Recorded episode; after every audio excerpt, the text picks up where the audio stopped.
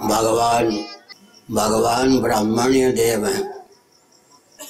भगवान का ही संकल्प था कि मैं जो ब्राह्मण्य देव हूँ, किसी ब्राह्मण को उद्दीप्त करके इस तथ्य को विश्व स्तर पर ख्यापित करूँ। वर्ण व्यवस्था जीवनिष्ठ है ईश्वर निष्ठ नहीं। प्रथम जीव ब्रह्मा जी जिनको हिरण्यगर्भ कहते हैं, वे हैं। भगवान श्रीमन नारायण के नाभि कमल से महासर्ग के प्रारंभ में या सर्ग के प्रारंभ में ब्रह्मा जी का प्रादुर्भाव होता है। श्रीमन नारायण क्लेश कर्म विपाक आशय से परामृष्ट सच्चिदानंद स्वरूप सर्वेश्वर हैं। वर्ण व्यवस्था, आश्रम व्यवस्था से अतीत हैं। जीवों पर वर्ण और आश्रम व्यवस्था क्रियान्वित है। तथापि बृहदारण्य उपनिषद के अनुसार मैं बोल रहा हूँ, भगवान श्रीमन नारायण जगत के पालन, संरक्षण का दायित्व अपने ऊपर लेते हैं। तो लौकिक विधा से, लौकिक स्मृति के अनुसार, वेद सम्मत स्मृति के अनुसार वे छात्र धर्म का अनुपालन करते हैं अनुकृति पूर्वक छात्र धर्म का अनुपालन करते हैं अनुकृति पूर्वक लोक संग्रह की भावना से। यद्यप भगवान विष्णु, ब्राह्मण, क्षत्रिय, वैश्य, शूद्र सबके पूर्वज और सबके आराध्य हैं। इस तथ्य को ख्यापित करने के लिए क्योंकि भगवान विष्णु ही अगर क्षत्रिय हो जाए तो ब्रह्मा जी ब्राह्मण कहाँ से होंगे? लेकिन लीला पूर्वक क्षत्रियत्व का स्वयं में आरोप करके भृगु जी को उद्दीप्त करते हैं और भृगु जी उनके बक्षोज पर प्रहार करते हैं। वही भृगुलता के रूप में भगवान विष्णु बक्षोज पर धारण करते हैं रामावतार में भी। छाती खोल के दिखा दिया रामभद्र ने आपके पूर्वजों के, भृगु ऋषि के चरण चिन्ह में अपने बक्षोज पर धारण किए हुए। परशुराम जी का सम्मान किया, उनके पूर्वजों का सम्मान किया, ब्राह्मणों का सम्मान किया।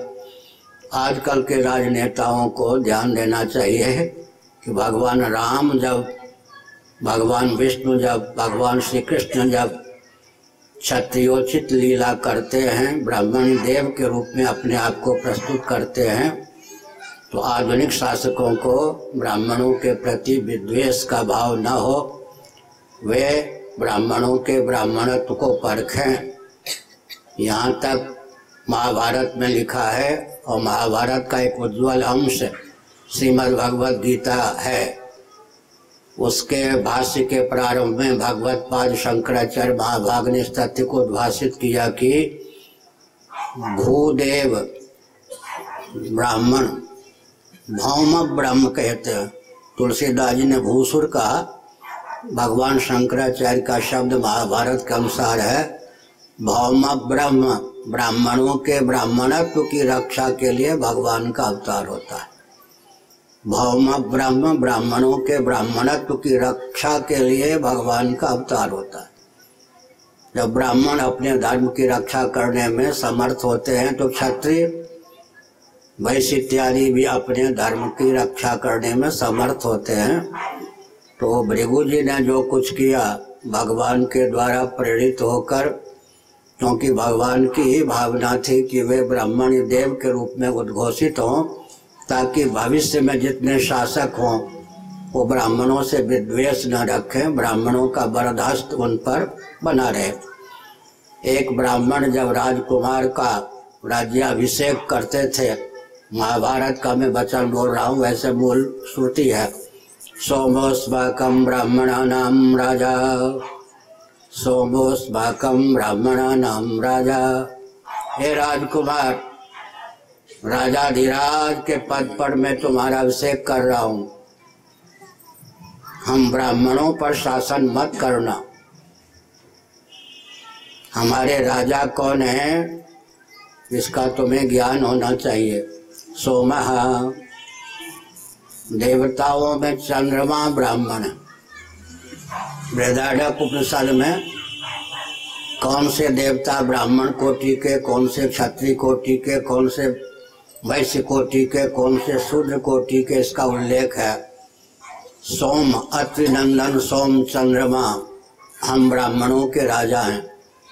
मनोविज्ञान के दृष्टि से मन के अधिदेव कौन है चंद्रमा? भगवान चंद्रदेव के अनुग्रह से हमारा मन सन्मार्ग पर ही चलता है।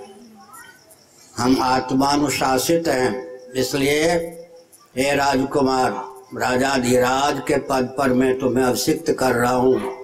कहीं हम पर सिकंजा मत कसना। तुम अन्य प्रजा के राजा हो, ब्राह्मणों के नहीं। अभिषेक के समय ब्राह्मण बोलते थे सोमोस्माकम ब्राह्मणा नाम राजा। इससे यह भी ध्वनित होता है कि ब्राह्मण, मन के देवता जो चंद्र, मन के देवता जो चंद्रमा है आजकल समय इतना है कि मोबाइल से प्रवचन में भी फुर्सत नहीं। जीवन भर मोबाइल है कर्ण पिशाची तो है, एक इधर रखो, उधर रखो। और दस मिनट भी भगवान के नाम पर व्यक्ति बिना मोबाइल के जीवित नहीं रह सकते। इस देश का क्या होगा? तो हमने एक संकेत किया कि इस तथ्य को ख्यापित करने के लिए भृगु जी ने अपने आप को क्रोधित सरीखा, घोषित करके भी भगवान के संकल्प को क्रियान्वित किया। भगवान ही चाहते थे कि ब्राह्मण देव के रूप में उनकी ख्याति हो। तब यह संभव था जब कोई ब्राह्मण सबसे उत्तम अंग जो हृदय है, उस पर प्रहार करे। फिर भी भगवान विष्णु ने कहा आप ब्राह्मण हैं, आपके चरण कमल सुकोमल हैं। हम क्षत्रिय हैं, हमारा हृदय बहुत कठोर है। कहीं आपके चरण में कोई चोट तो नहीं लग गई प्रहार से?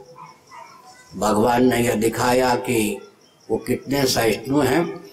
भगवान की सहिष्णुता को अभिव्यक्त करने के लिए भगवान स्वयं को लीला पूर्वक ब्राह्मण देव मानते हैं।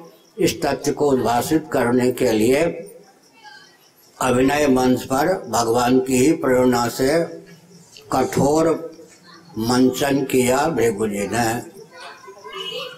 आप देखते हो कोई रावण का मंचन करता है, राम का भक्त वो भी होता है। लेकिन मंडली में मंच पर उसे रावण का अभिनय करना है।